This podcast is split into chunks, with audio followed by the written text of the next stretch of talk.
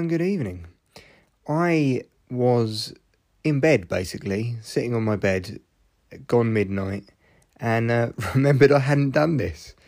This fucking weird project of mine when I'm doing a podcast today. So here we go. Um, day 10, I think, perhaps. Don't say the days anymore. I promised myself I wouldn't say the title or the day and um, straight into it as filler.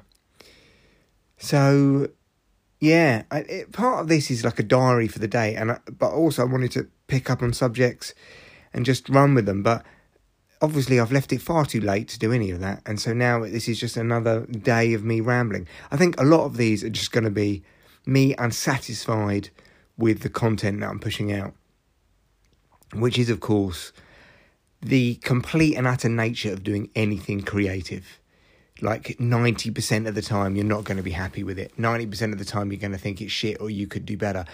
But one of the things i learned long ago is start before you're ready. And uh, perfection is the enemy of progress. So you've just got to whatever you want to do you've just got to embrace doing it and sucking for a long period of time.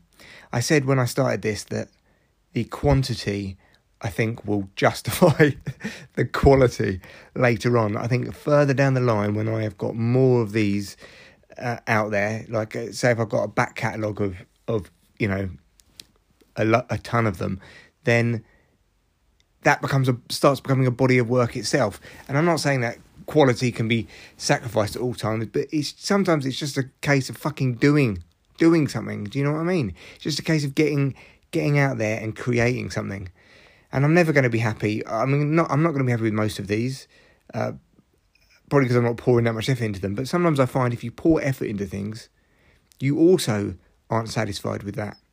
In fact, sometimes the more you pour effort into things, the more unsatisfied you are with them because the level of expectation of them being perfect goes up.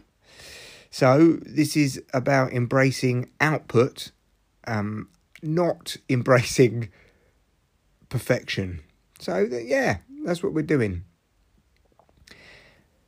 Right. So I edited a video for Josh today uh, of his performance last night and sent it off to him. That was nice to do a little bit of video editing. I finished writing an article. The articles I write online, they might I sit at my laptop and it's the same thing. I think to myself, this article's shit or this is stupid. And then sometimes hundreds or thousands of people read it and it will make me money. And I keep on saying to my wife, you know, writing is a real deal because it is making me money. It made me several thousand last year in the tax year. And she's like, I know, but I think I'm convincing myself because essentially a lot of the time I just think, what am I doing? Sitting at a laptop just writing bullshit. But if people read it and like it, um, and I get money for it, then surely it's legitimate. Like, at what point do you start feeling like you're a legitimate creative? I people say the imposter syndrome is just the comfort zone, and I do believe that to an extent. Oh, I can't do this, I can't do that. I, who am I to do it? Is another way of it's another excuse, isn't it? But also, I would say imposter syndrome is is to an extent real because I've never really felt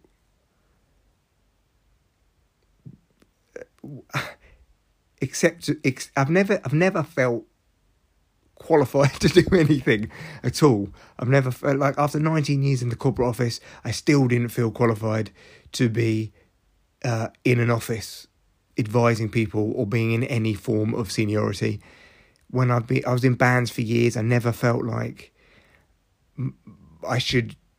I know more than anyone else in terms of being in a band or being good at being in a band. I don't know. I've just always felt like you kind of know your stuff after a while because you become like an old hand, but then you start worrying about just being an old hand, and then you're like, I'm irrelevant. It's like I've always said, you feel too young to do things, and then suddenly you feel too old to do them. It's all a trick of the mind, it's all a trick of the brain, because I don't know. I think I think that there's a weird resistance within everybody, and you've just got to kind of. Steven Pressfield talks about this. You've got to notice the resistance, and you just got to push back against it and be like, you've got to kind of almost ignore that nagging voice because you're never going to do anything otherwise. And if you ignore it too much, then you just do this, which is just pushing out a podcast every day for no particular reason. But I tell you what, don't ask why. If you want to do something, don't ask why because The moment you start asking why is the moment you start thinking, oh, am I egotistical? Am I doing this just for um, attention? Is there something wrong with me? Am I lacking? Who am I to do it? If you want to do it, that's your intuition speaking to you. Go towards that calling. You've got like a compass inside of you, which is trying to point you at, at your true north all the time. And the more you ignore it, the more incongruent you become, and then the more unhappy you are. Whereas if you follow that calling in, and you go to your true north because your compass is going, go this way, create a podcast every day, write more online, do vlogs, you know, those kind of things. If you do that, that in some way will lead to happiness. That will some way lead to contentment. That will in some way lead to an inner peace because you don't feel such a fraud because you're listening to yourself and you're doing the things that you want to do. I mean, asking why too much made me work in an office because it's, you know, why do you want to work in an office? Well, it's, it's a respectable career. People think it's good. It earns me money. It's stable, blah, blah, blah, blah, blah. So I think why is the wrong question. You just need to be like, do I want to do it? Yes, then go and fucking do it. As long as it's not destructive to yourself. I mean, I don't. I think if you're doing drink or drugs, then uh, apart from when you're younger and you're doing it a bit to bond and have fun and and it's a journey of discovery. But if you're doing that, I think often you're hiding from yourself, and you can ask why about things that maybe are destructive. But if you're doing something which isn't destructive, if you if you're creating, don't ask why about it. Just do it, motherfucker. that is that is the slogan of today's podcast. Just do it, motherfucker. It's like the explicit version of the Nike logo, slogan, whatever. Fuck it's late, I need to go to bed. Catch you on the next episode.